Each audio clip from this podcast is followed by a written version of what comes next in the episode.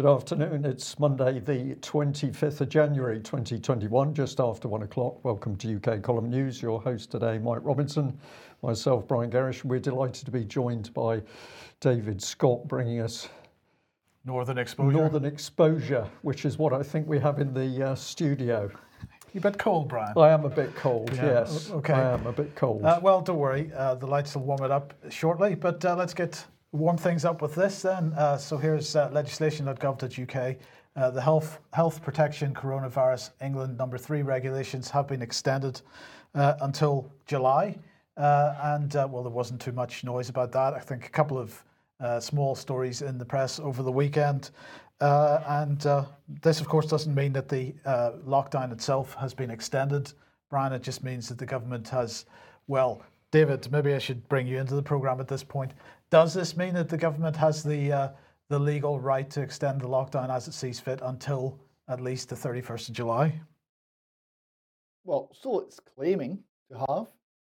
Um, legal rights are all based, obviously, on the premise that the, the threat from the virus is such that all of our normal rights can be can be removed because uh, it's a life and death situation. And of course, if that's a lie, then everything that the government has done since the very start is unlawful, and uh, some people could be going to jail. But as they seem to be claiming, it's uh, going to be legal until July to imprison us more.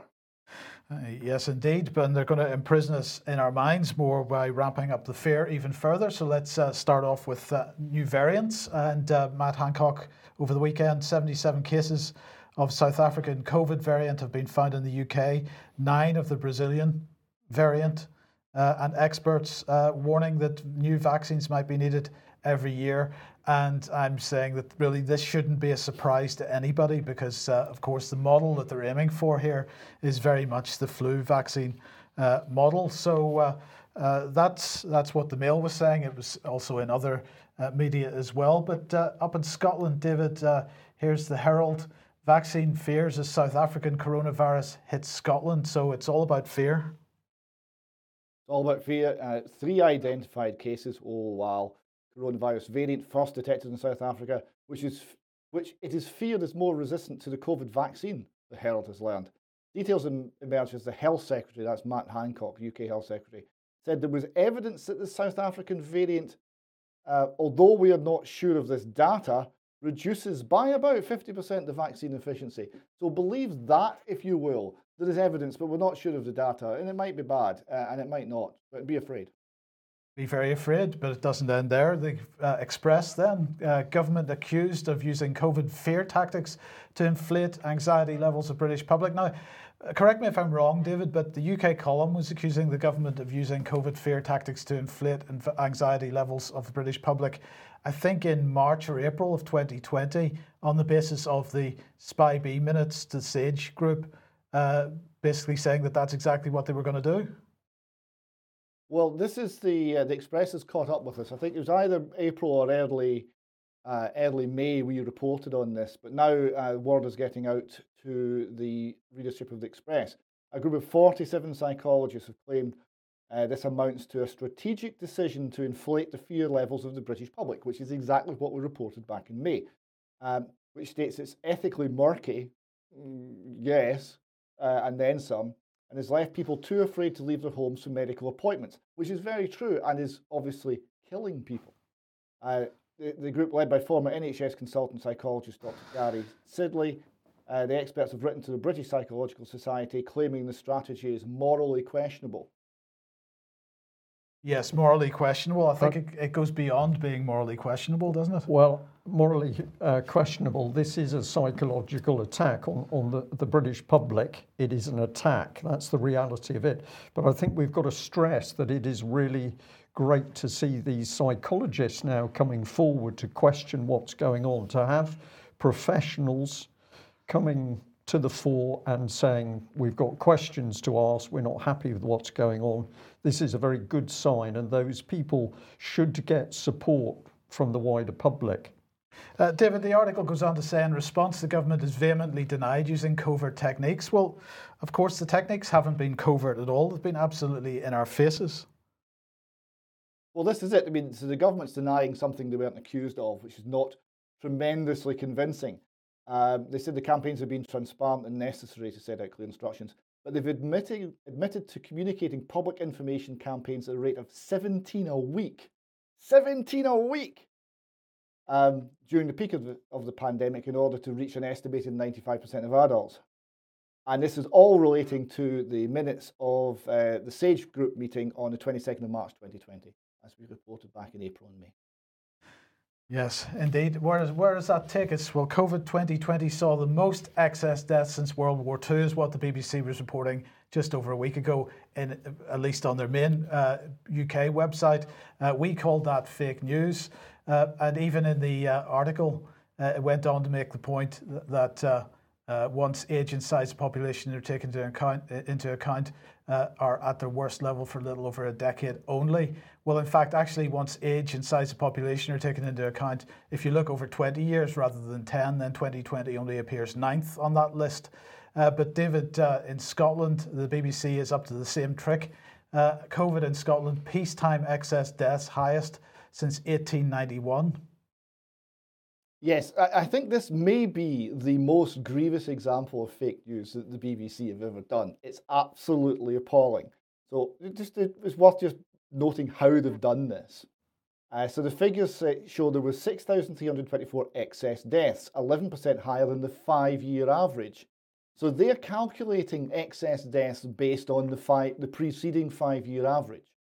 Now, we know that uh, from the information published in the UK column last week that uh, the death rate in the UK has been falling steadily until about eight years ago when it stopped falling uh, at the end of the, uh, um, the uh, Great um, Recession and the, the financial crash.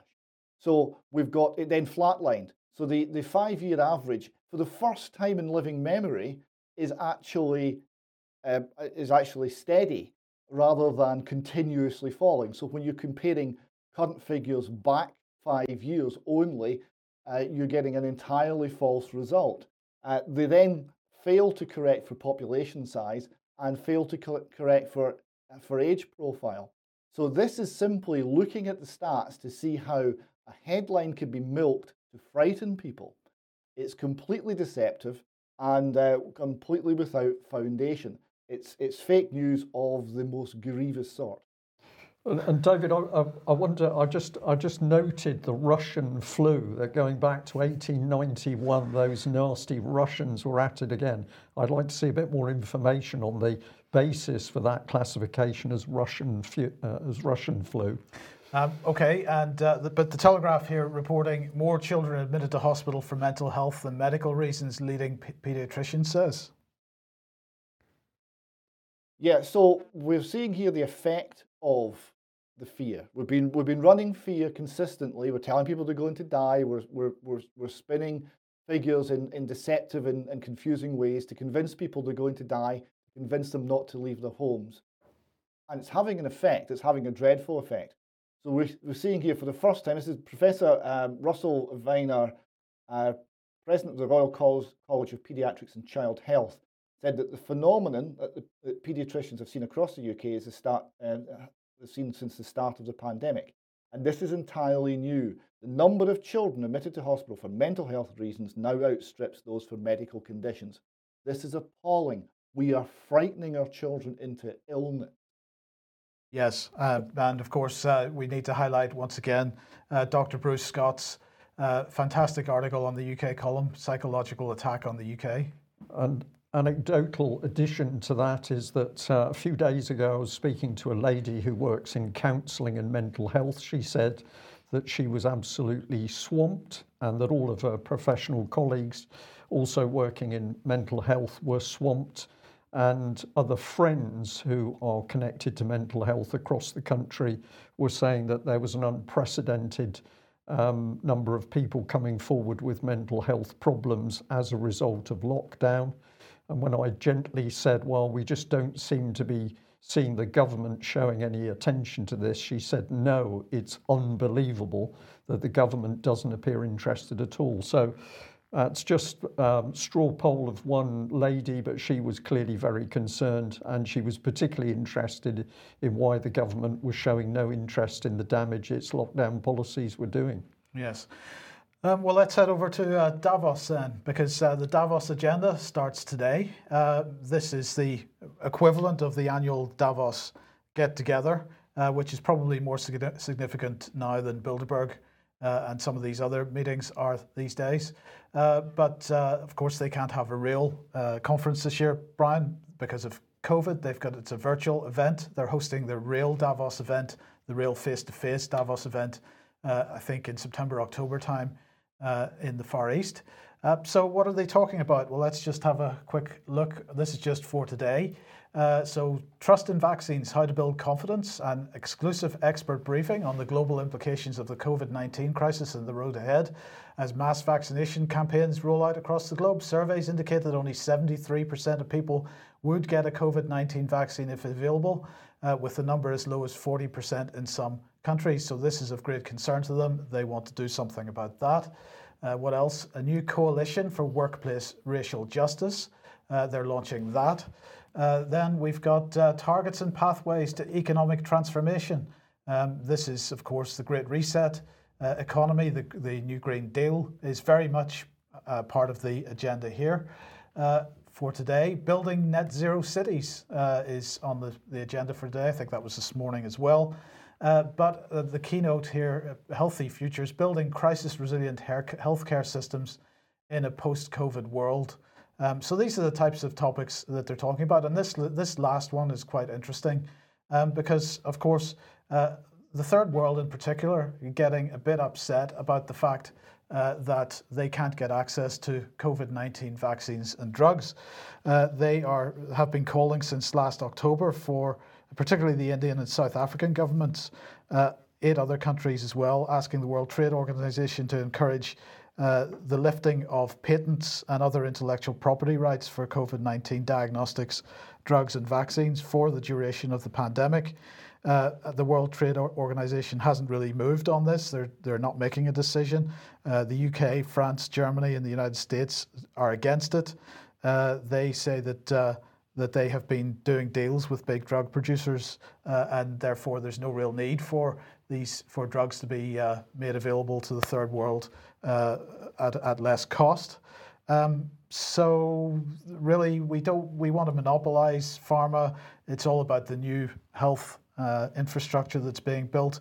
Well, look, uh, let's have a look at this tweet that Cory Morningstar put out this morning because I think this is really insightful. Uh, April 19, uh, sorry, April 9th, 2020, World Economic Forum website. We're conducting argu- arguably the largest psychological experiment ever. January 2021, injecting humans with mRNA technology. We're conducting arguably the largest human biology experiment ever. Um, so what's she talking about? Well, first of all, in, on April the 9th, 2020, the World Economic Forum had this article, Lockdown is the world's biggest psychological experiment, and we will pay the price. Um, I recommend people go and read that. Uh, but then she was making this point that this is really the uh, uh, the, the, the subject of, of Davos at the moment, the vaccine revolution. Um, the headline in Time for this month's Time magazine, mRNA technology gave us first the first COVID-19 vaccines. It could also upend the drug industry. And so if anybody wants to know why intellectual property rights aren't being waived for the third world at the moment is because the drug companies see this absolutely as a literal uh, revolution in the uh, in the healthcare market. So this article saying thing, RNA can also be engineered, as Jennifer Doudna and others discovered to target genes for editing using the CRISPR system uh, adapted from bacteria. RNA can guide scissor like enzymes to specific sequences of DNA in order to eliminate or edit a gene. More controversially, it says in this article, no criticism, just controversy. Uh, more controversially, CRISPR could be used to create designer babies uh, with inheritable genetic changes. Uh, the COVID 19 pandemic that killed more than, they claim, killed more than 1.8 million people in 2020 will not be the final plague. However, thanks to the new RNA technology, our defenses against future plagues are likely to be immediately, sorry, immensely faster and more effective. So uh, I don't know what your thoughts are, Brian and David, but uh, clearly at Davos, they are very excited about this new prospect of immense, uh, unlimited perhaps profits available through uh, these new technologies? Uh, the profits there, of course, billions of profits. Did I catch that correctly? So we're not a pandemic, we're plague. This is a plague. Uh, yes. Right. So without any any real data to back up that new classification of the fear factor, we're now into future plagues. Uh, David, uh, have you any thoughts on that? It'll be a perpetual plague. You know, as as in the war in 1984 was was was never meant to be won. Um, what we've learned from Big Pharma is that none of their campaigns against disease are ever meant to be won. They're meant to be perpetual. And this one, which is based on so little and so much fear and so much hype, uh, stands to make them so much profit that this too will become perpetual. Um, and uh, it will be left to those with courage to actually ask the question about where's the proof, where's the risk, where's the assessment of effectiveness of the treatments, uh, and uh, where is uh, the proper assessment of the long-term effects on the population. Remember, after 75 years, we still don't know if the decision to um, to vaccinate the elderly against influenza actually helps anyone at all. Um, well, indeed. Uh, but finally, on Davos, then, uh, well, I'm not sure whether this is Cointelegraph or whether it should be COINTEL or something like that. But anyway, anyway, Cointelegraph here. The headline is uh, "Cryptocurrency Makes World Economic Forum's Davos Agenda," uh, and they're getting very exciting. The digital currencies um, are now very much uh, on the list, um, and uh, well, of course, we know that the European Union, in particular uh, is very, very keen to get the digital euro uh, off the ground. The Bank of England, the same for most other currencies around the world. Digital is the way we're going, David. And of course, digital means unlimited. Digital means unlimited because it's not even it's not even limited by the number of printing presses that you have, as it used to be. Normally, if a printing press broke down during a hyperinflation, the, the inflation rate would slow. This isn't going to happen now.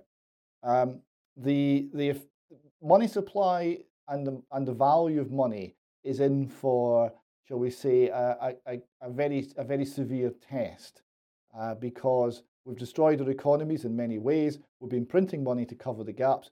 And, and, and the politicians and governments are now thinking that they have, they have the magic money tree. They have the ability to simply buy people because we can print the money out of nothing and we can buy loyalty. We can pay people to stay at home. We might even pay them for positive COVID tests. We can pay them for anything we want uh, without having to worry about where the money comes from uh, until eventually uh, it will all collapse. So when it collapses, we need something to put in its place. This is a big part of the Great Reset. Uh, yes, indeed. Uh, I think you might have lost your earphone there. Dave. Oh, you picked it up. Okay, that's fine. Uh, right. Now let's uh, move on to this. Uh, this is the uh, a report from the Global Warming Policy Foundation. It's called "Electrifying the UK and the Want of Engineering," and uh, I strongly recommend people have a look at it. we're going to look at electric cars here because this is the one of the points that they're making.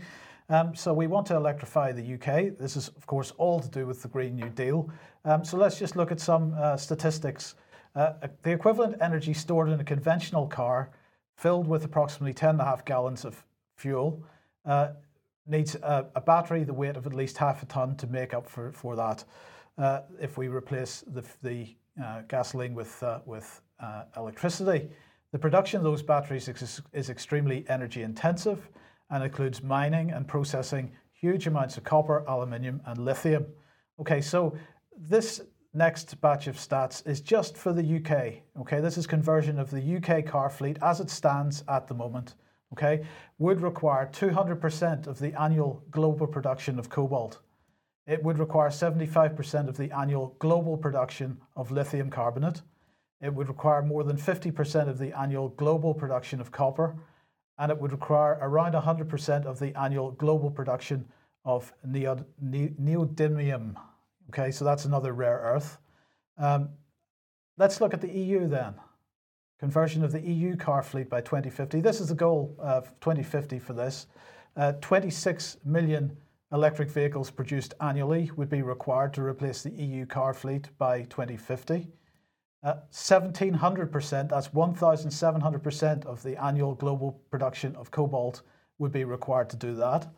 600% of the annual global production of lithium carbonate, 400% of the annual global production of copper, uh, and 800% of the annual global production of neodymium. Now, the point here is that uh, neodymium is only mined in China because China is the only country, it seems, that is prepared to put up with the pollution that's, that is generated by that. But the, my question then is where are these raw materials going to come from? Now, everybody that's watching this must recognize that they can't come from anywhere because they don't exist, or we don't have the capability to mine them. Uh, or if we do mine them, we're going to destroy the planet, which seems counterproductive to the narrative that the green agenda is trying to pursue. Um, but um, the, if we move to electricity uh, as the main source of of uh, energy for cars, well, where does that leave us with respect to electricity for heating? Uh, because at the same time, we're expected to replace gas boilers by you know from 2025 onwards, and by 2040, we're not going to be putting gas boilers into new build homes anymore. Uh, this is an older article, but this is still on the uh, on the books as far as the government is concerned. They still want to do this, um, and uh, this is why Boris Johnson was recently talking about heat pumps uh, when for new build homes and so on. Um, but on top of that, let's consider this. I haven't shown this graphic in quite some time, and I haven't updated it for the latest situation with respect to the amount of money that's been borrowed uh, by the government for covering the costs of COVID. The point that I want to highlight on this graph is, is if you look at the situation with state pensions, uh, there's a 5.2 trillion pound black hole uh, with respect to state pensions. Now, the way that the British pension system works, it's a Ponzi scheme. It requires uh, people to be earning money, producing tax, paying tax to the government so that the government can then pay that out again uh, in pensions to old age pensioners. Um, but there's the obligations that are in place already for the current population come to 5.2 trillion pounds, and that's basically unpayable. So, where what happens to pensions? Do we reduce the amount of pensions, or are we reducing the population in order to make sure that we don't have that demand on pensions? Um, and then, of course, we've got this education. This is the Mail. Uh, now, children might not return to school until after Easter. Gavin Williamson will not rule out pupils going back into classrooms after February half term within days. Um, and so, what are we doing here? We're destroying uh, the education of an entire generation.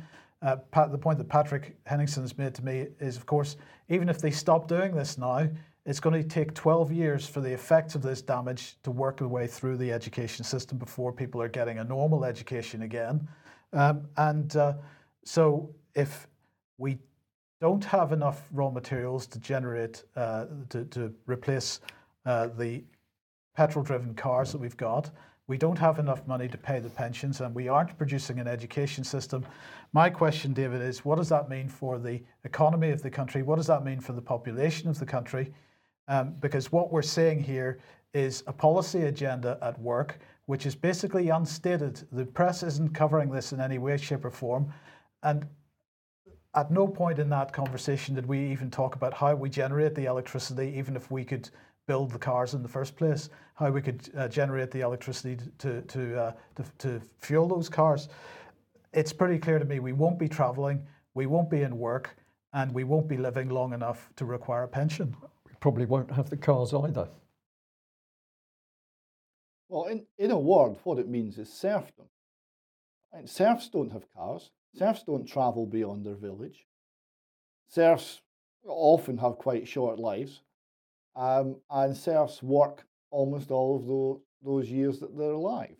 So, all of the benefits of the Industrial Revolution, all of the benefits that we have spent 150 or 200 years building from nothing, um, have to be removed in order for that agenda to be rolled out. Uh, otherwise, it makes no sense whatsoever. Well, this, this is where I come from, David.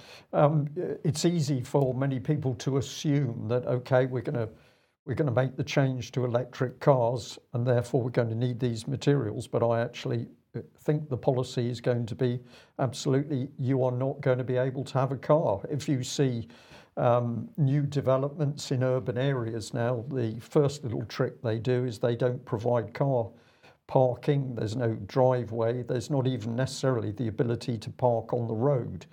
So this has been going on for many years now, and the objective has clearly been to force cars out of inner city areas with no replacements in many occasions, particularly if the accommodation is um, low income accommodation. So we, we can see through these policies the agenda is to stop people travelling. The road charging systems are all, are all virtually in place now. If you've watched all of the chaos across Britain's motorways and uh, you've seen the purple cabling lying along the side of the roads, that has been all part of the fibre optic setup for road charging. And that's what all the big gantries are in place for. So shortly we're going to start to see that coming in to cut down on um, inter-urban, inter-city travel via the motorways. Um, okay, now if you like what the UK Column does and you would like to support us, then please head over to ukcolumn.org forward slash community and uh, you can join us there. That would be very much appreciated. Uh, but also, uh, please share our stuff um, as it appears on Twitter, on Facebook, on YouTube, BitChute, and uh, now on DLive as well, uh, and in other places uh, upcoming. Now, a lot of people sending this through to us, so we should we just wanted to let everybody know about it. If you haven't seen it, the Great Reopening. Um, the poster says we are the 99%. Reopen your business. So this is for Saturday, this coming Saturday, Saturday the 30th of uh, January, uh, and they're saying this ends when we say no. Uh, there's a Telegram group uh, for anybody that wants to get involved on screen at the moment. Um, and well, I, I, don't know who's behind it, but I think it's it's probably a very good initiative.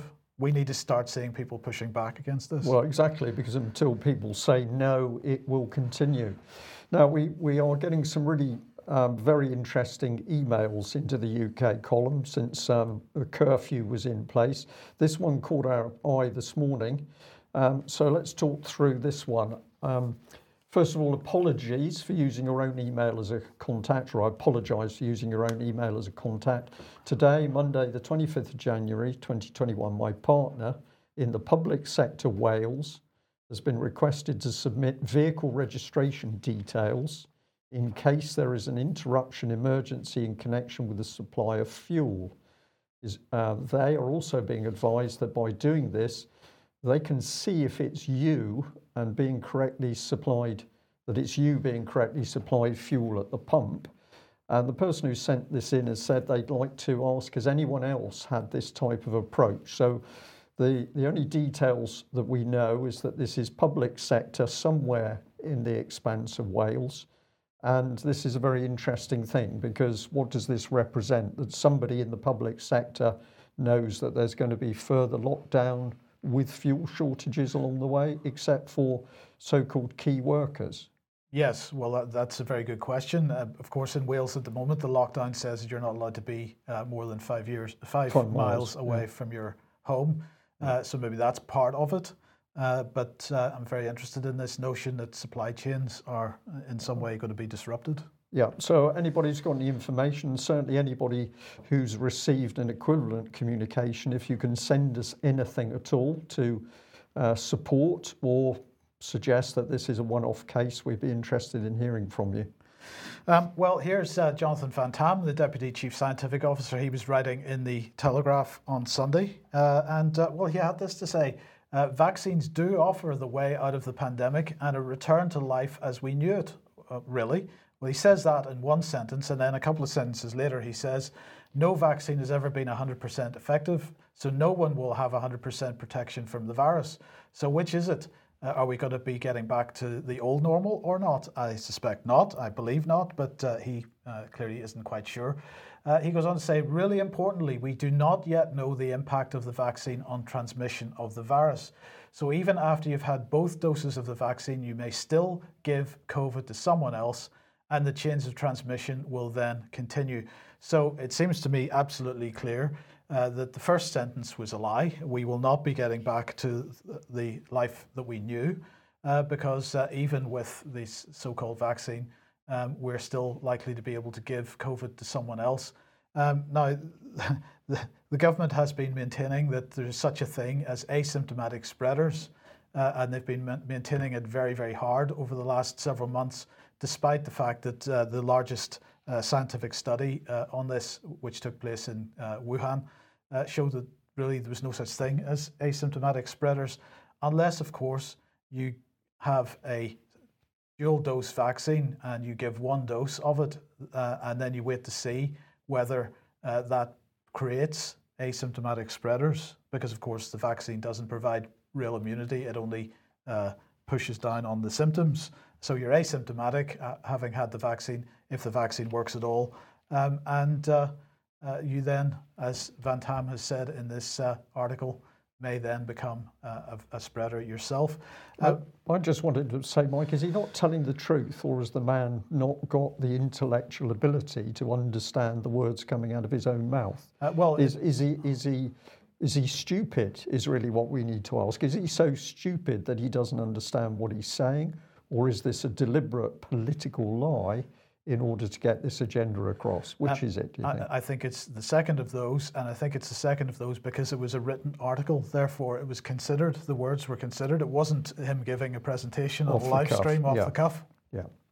So, uh, anyway, uh, then uh, on Sky TV, uh, Dr. Rosie Shire was on. She's from the Doctors Association in the UK, uh, and she had this to say about uh, the vaccine it would be great if we could say, yes, they're going to have some level of immunity that will continue after that three week dose. But think about the worst case scenario that after three weeks, that immunity just wanes completely. Or maybe if we then give the booster at 12 weeks, that's just not good enough. The fact is that people are being vaccinated now and they're being put into what is effectively an unregulated, unlicensed trial whereby they're receiving this vaccination on the understanding that then they don't know what's going on. So that's pretty clear, David, uh, uh, and she's absolutely right. It is an unregulated uh, trial because, of course, the the temporary reg- the temporary approval by the MHRA was on the basis of uh, two doses three weeks apart, and the uh, clinical trials, as far as they go, uh, and we don't have any of the actual data from those yet from the Pfizer trials the clinical trials were based on uh, two doses three weeks apart. So she's absolutely right. This is effectively an unregulated, uh, unapproved clinical trial that's going on at the moment. Well, yes. Uh, I would point out that there has never been any vaccine where we've got uh, double blind, placebo controlled trials to show that it's safe and effective, let alone the entire vaccine schedule. So the entire vaccine program could be viewed as an enormous unlicensed trial, and this is just the most recent and perhaps most grievous example of it. Uh, but she is correct. Uh, she is correct. Well, let's bring in uh, Professor Anthony Harnden, then, who's the Deputy uh, Chair of the JCVI, the uh, uh, Joint Committee on Vaccination and Immunisation.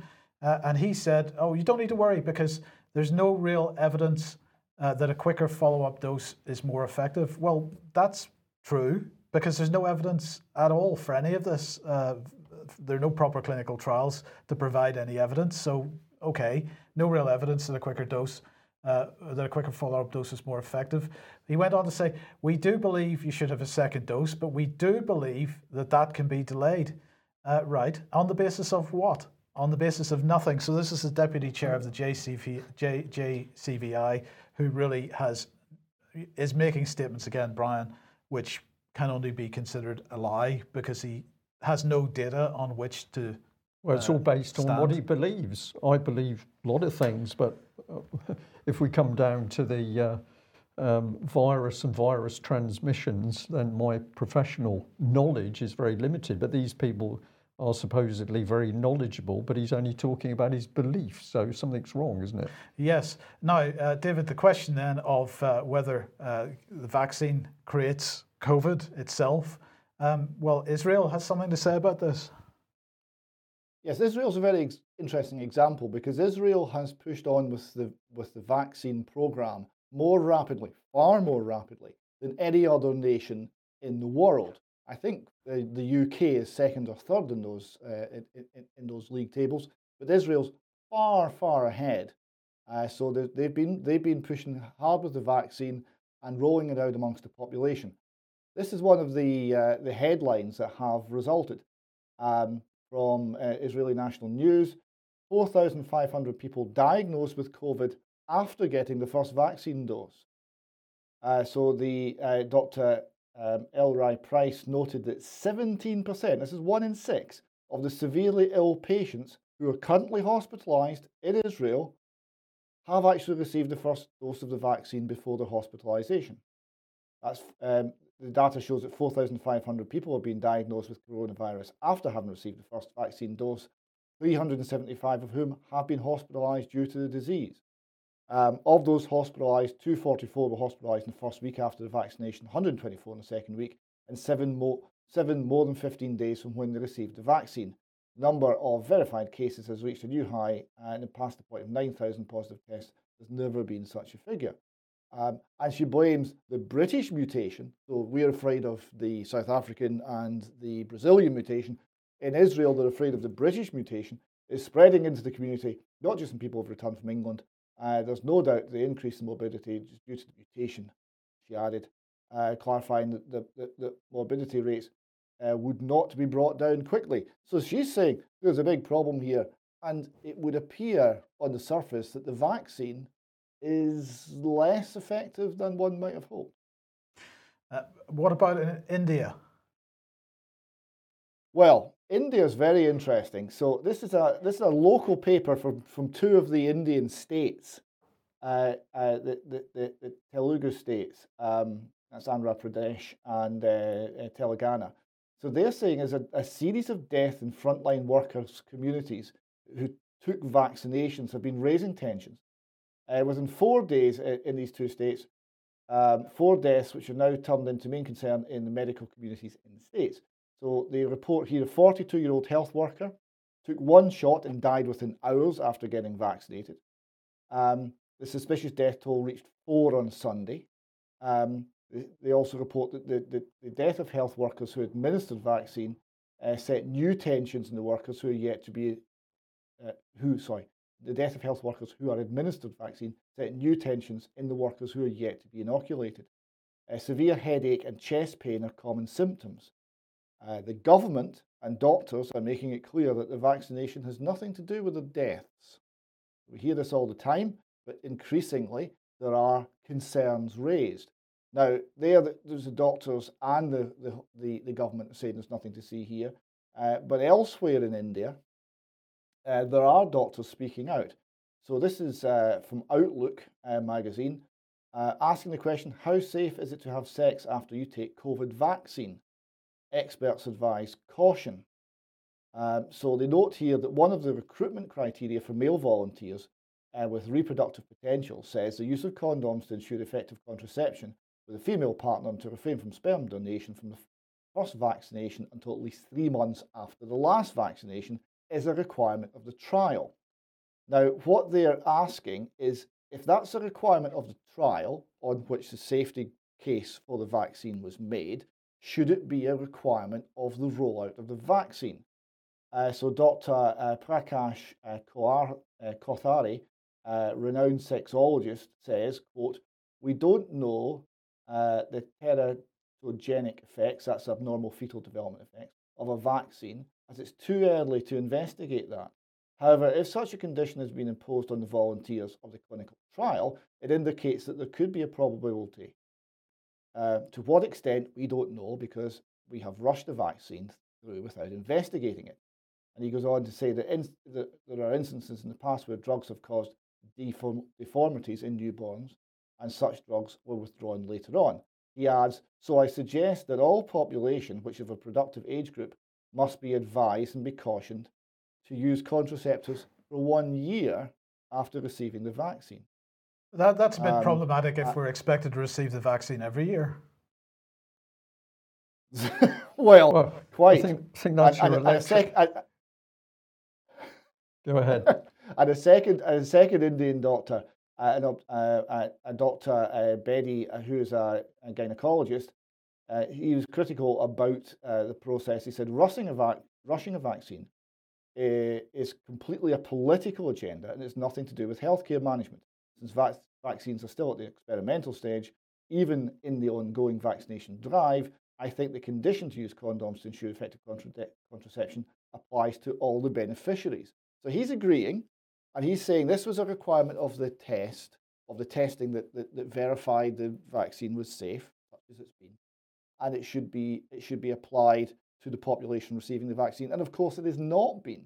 So these this is two doctors speaking out here, and of course there are, as people who, who are familiar with what's currently circulating on the internet, hundreds and hundreds of medical professionals raising concerns from all sorts of different angles and all sorts of different perspectives and different specialisms about the safety, necessity, and efficacy of the current vaccine program. Yes. Um, well, let's uh, move on to back to the UK then, and to Scotland, in fact, and uh, the number of people who are confirmed to have died uh, of of rather than with COVID 19. And uh, so you want to highlight a, a, freedom of information answer from Grampian. Yeah, just a little data point here because it's, it's, it's necessary to keep a handle on just what is happening, what the reality is. So, this is Grampian NHS Board. It serves Aberdeen, Aberdeenshire, and Moray. Uh, and that's a population of just over half a million. So, the Freedom of Information request asks how many COVID deaths uh, from February to November. And it, when the answer came back, it, it, it, clarified it was up to the 25th of November. So, in this half million population, uh, the listed deaths where COVID 19 is the sole cause of death as confirmed 15 and suspected 5. Uh, and that's in the entire quote pandemic for the entire year. So it, it, it just is another data point where we're talking about something which for the health for the healthy population is uh, whatever you think it is and whatever you think it isn't is of very small importance in terms of the risk of, of, of death or serious injury.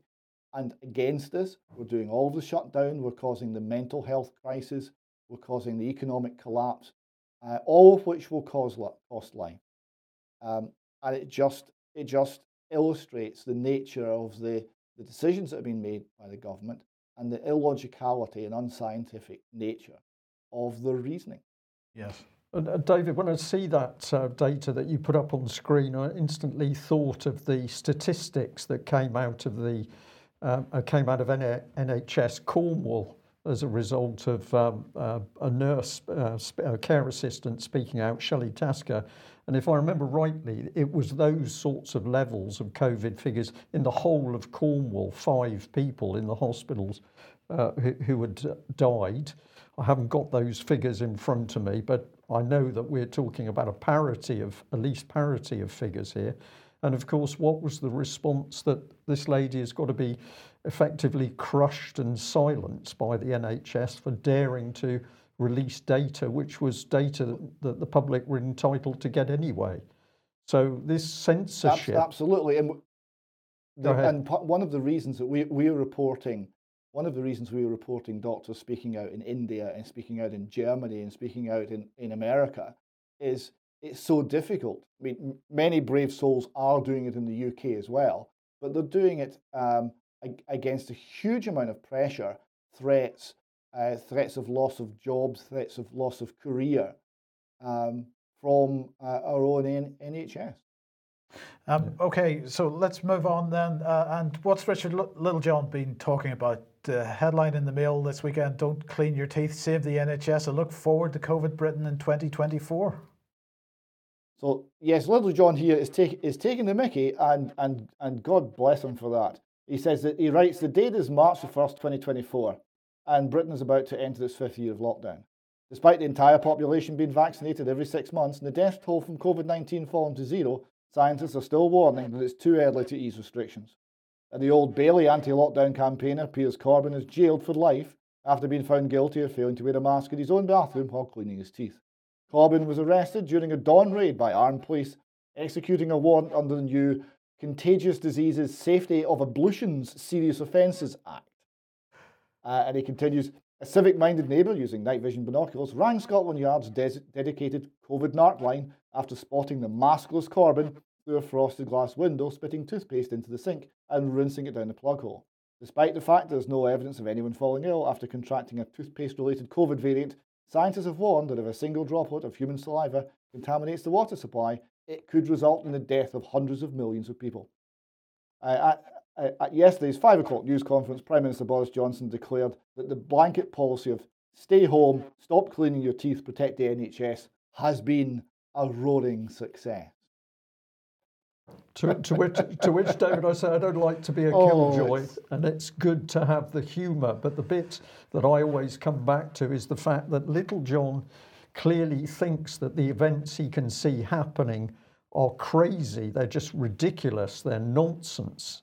And therefore, he can come out with his black humour. What he doesn't understand is that the crazy mixed messages are fully part of the psychological attack which is the government is carrying out in order to interfere with people's thinking and their mental health. So whilst I applaud him for making us laugh, at least with reading that article, I'm afraid I can't help thinking that Littlejohn still does not understand what's really coming down the pipeline.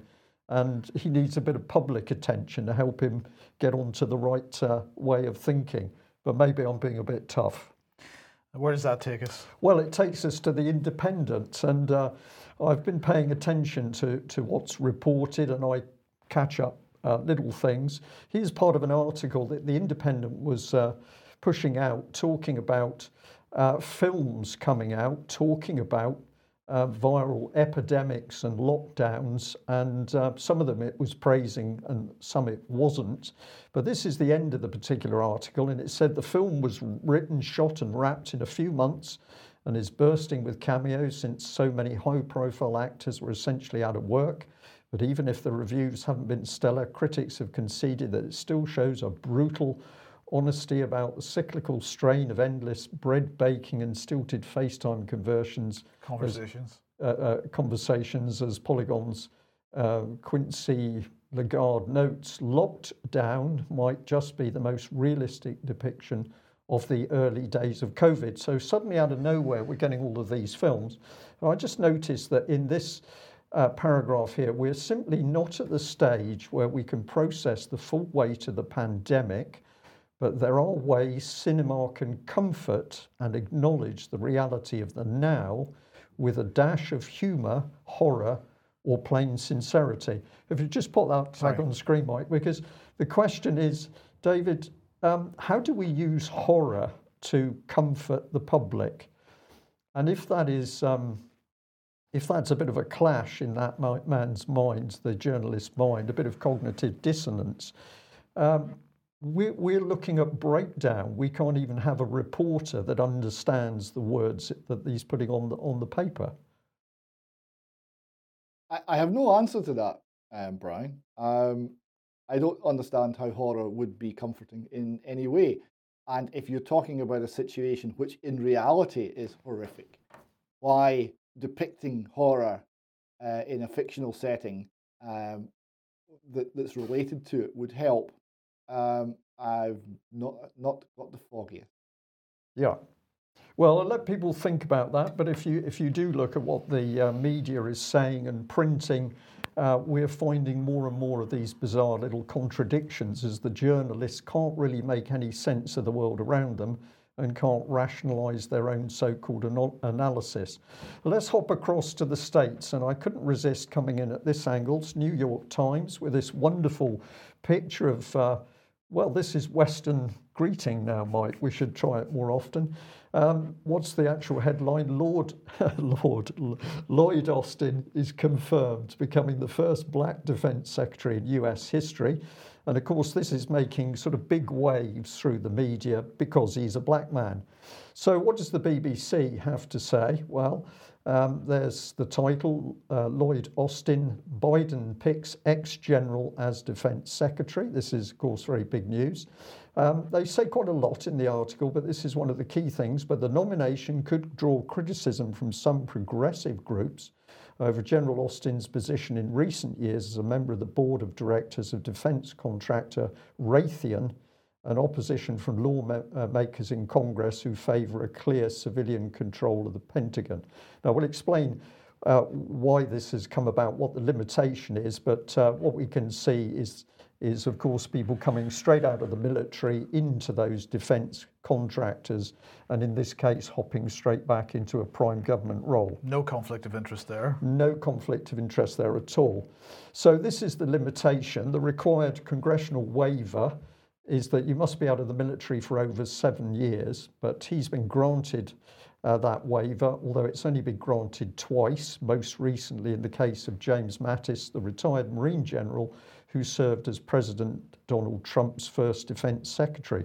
So, shock horror, they should have followed the uh, precedents with Trump there, but uh, let's follow on through.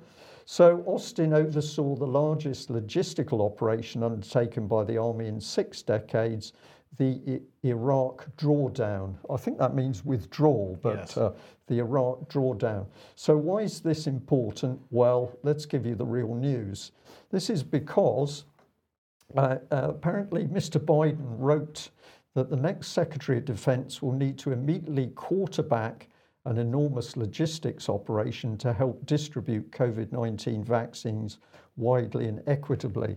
So, you want this uh, general who specialized in a massive logistics operation to draw down in Iraq.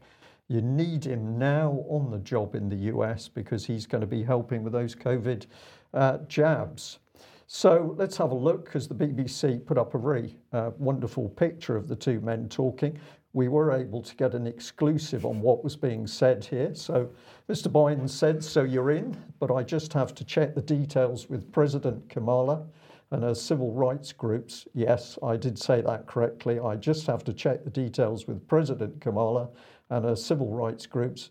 And don't worry, the Reverend uh, Al Sharpton has said that your appointment as Defence Secretary is a step in the right direction, but not the end of the walk.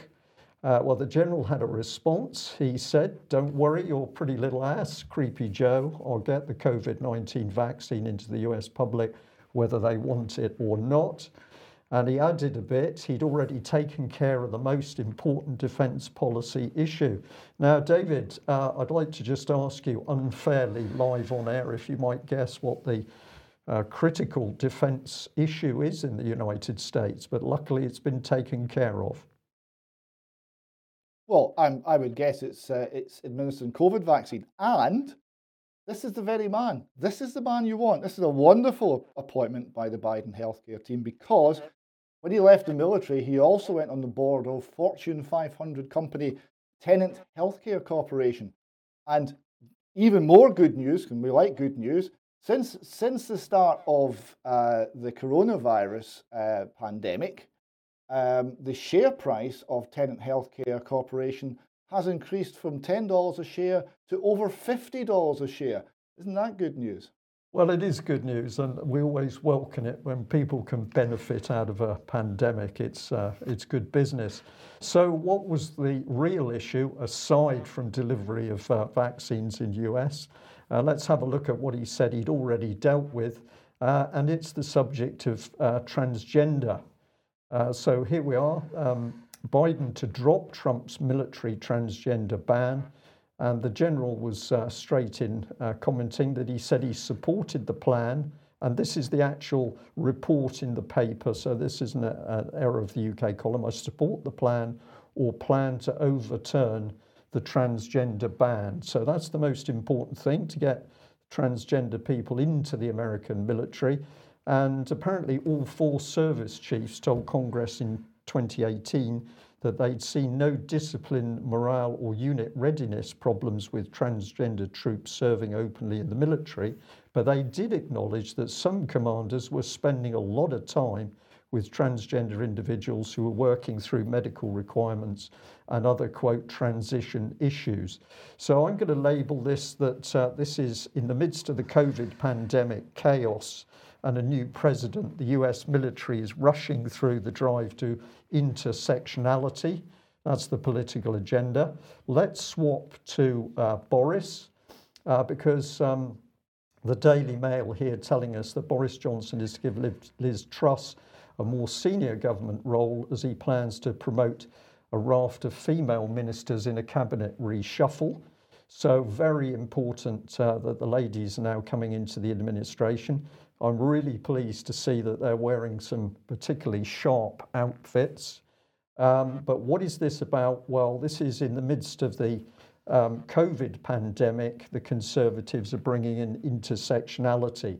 So, what we've got to pay attention for is this underlying political agenda. If you don't know what intersectionality is, have a little look on the internet because it's everywhere. I chose Womankind Worldwide. They've got a very good description. It's an interlinking of all the things uh, that can cause problems in the way we think about other individuals. Uh, so this is their paragraph definition. Put simply, intersectionality is the concept that all oppression is linked. More explicit, explicitly, the Oxford Dictionary defines intersectionality as the interconnected nature of social categorizations such as race, class, gender, regarded as creating overlapping and independent systems of discrimination or advantage. So this has now become priority. Um, we're going to see more and more of this coming into UK uh, and the US. And uh, this is going to drive the agenda, never mind defending uh, continental US against the uh, nasty Chinese and the Russians. So, uh, what has uh, Boris been adding to this? Well, his Twitter. And I couldn't resist this one. Uh, he said, Great to speak to President Joe Biden this evening. I look forward to deepening the long standing alliance between our two countries as we drive a green and sustainable recovery from COVID 19, which mm-hmm. ties in nicely with your Davos opening, Mike. So, um, really, uh, the conversation was a bit different. Yep, creepy Joe. So, the UK public is to be told we just don't have a real answer for this incredibly dangerous mutating COVID 19 virus. So stay in lockdown at home and let us get on with the real work of a green and sustainable recovery. Yeah, yeah, they're all stupid. Let's cull them. I'm pretty confident that's what was said, but possibly he didn't say okay. that. So he added this with a tweet that we vaccinated over 5.8 million people in UK with a record 478 100,000 no, do- sorry, 478,000 doses given in a single day yesterday.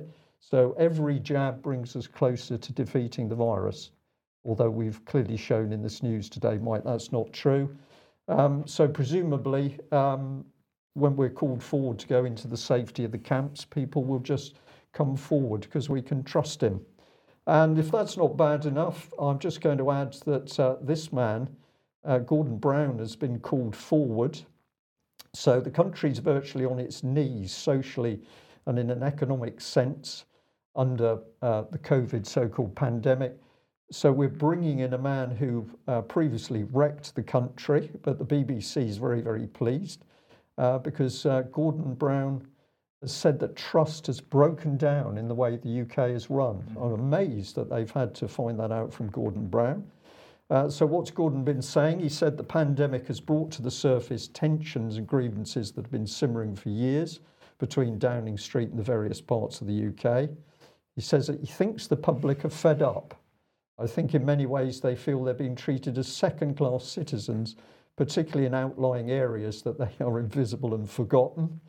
Uh, but he's calling on Boris Johnson to immediately set up a commission on democracy to review how the UK is governed um, sorry, to review how the UK is governed, something the Conservatives promised in their manifesto before the last general election.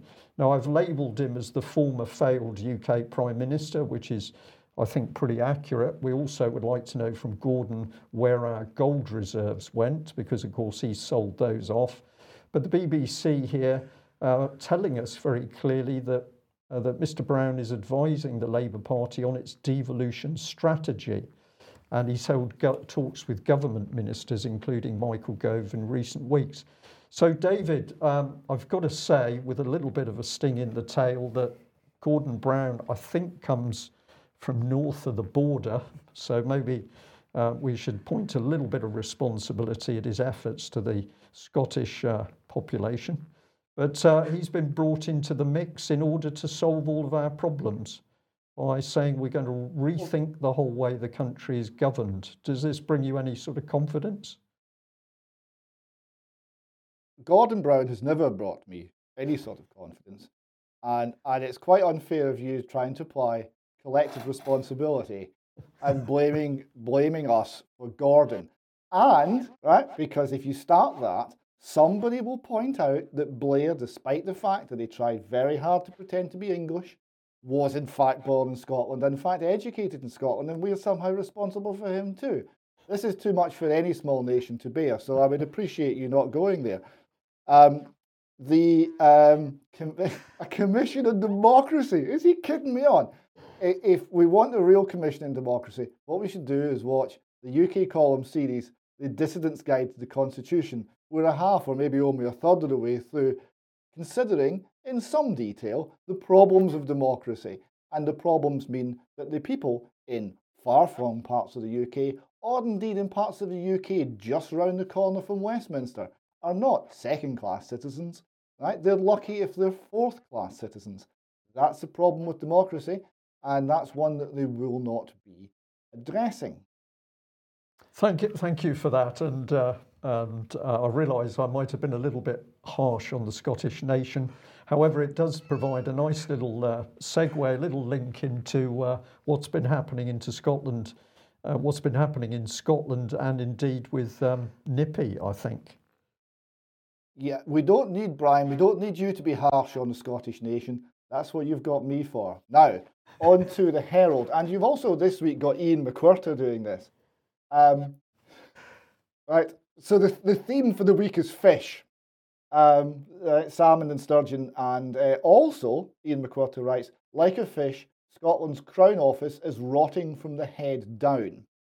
Um, so he writes here, uh, 14 million, 20 million, 24 million. The eye watering sum in damage has been awarded to the administrators wrongly prosecuted for fraud over the Rangers, that's the Glasgow Rangers Football Club, bankruptcy seems to grow larger by the day. It's reliably important, uh, it reported that the two men, Paul Clark and David Whitehouse, have already banked 10 million apiece, 10 million each. Uh, the various legal uh, fees are, are now going to take the total bill up to around 24 million. But it gets worse. The Lord Advocate himself, James Wolfe QC, will shortly make a public apology to the two men for having pursued a quote malicious prosecution against them, quote without probable cause, end quote. Malicious note, not just mistaken in law or based on unreliable evidence, but acting with malice, the intention of personally injuring two innocent citizens. Forget reputational damage to the Crown Office. This is reputational obliteration. What were we saying last week? The Crown Office is organised crime. Uh, now, he continues on um, uh, looking at the Sturgeon case. Um, when uh, Linda Fabiani, who's heading the inquiry into the uh, Salmond, um, affair, where Salmond uh, was taken to uh, an internal um, through an internal disciplinary process, essentially found guilty by the Scottish Government, challenged it at law, and the government's case collapsed within a day. Uh, and then Salmond had to be awarded uh, £500,000 in legal costs. That scandal, uh, you, you've got to be specific as to which scandal we're talking about. The, the, the committee looking into that um, wrote asking for information to the Scottish, the, to the Crown Office. The Crown Office wrote back saying there was no legal basis for this request uh, and that releasing witness, witness statements would leave a significant risk that this would undermine public confidence in both the police and the Crown Office. And Macwhirter writes, you might think it would be hard for the public confidence to be undermined any further than it already has been. Um, and he continues here, so the, the Crown Office has also threatened Alex Salmond with prosecution if he released any of the incriminating material that he himself has seen during his judicial review. So it's clear that there's a cover up. I mean, we're not even covering up the cover up anymore such is the banana republic nature of Scotland uh, under the SNP. Um, and the prosecutors and senior politicians are in an incestuous embrace. There's evasion and lack of transparency. And he concludes I fear there's a culture of collusion and cover up, and I believe there's an ethical void at the prosecution service. This is intolerable in a democracy. I'm not so sure about that. And ample evidence that the Crown Office is not fit for purpose. That is, that is quite correct. So the Crown Office, run by um, uh, Mr. Wolfe QC, who is who sits at the cabinet, is a political appointee, and he sits at the cabinet table with Nicola Sturgeon, he runs uh, both the all prosecution in Scotland and also provides services, uh, legal services to the state, to the government. So it's the state's own lawyer that prosecutes people in Scotland, uh, which is an appalling situation and uh, an obvious invitation to political control of the prosecutional prosecutorial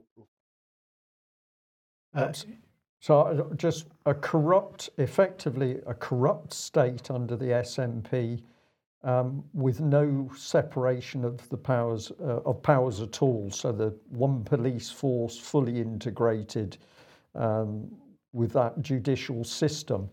So this is a dictatorship north of the a corrupt the, dictatorship north of the border, David. That's correct. A corrupt dictatorship is the correct way of describing it. There are no checks, there are no balances, and it's being applied without even a hint of of um, of concern for the public or of humility. It's being it's being applied with arrogance uh, and a, a kind of power hungry tone that is Stalinist in its style. Uh, that's what we're living with. But there are one or two reasons to be cheerful. Um, the Scotsman here reports that Salmond Inquiry why any witnesses who lie to the MSPs should be worried.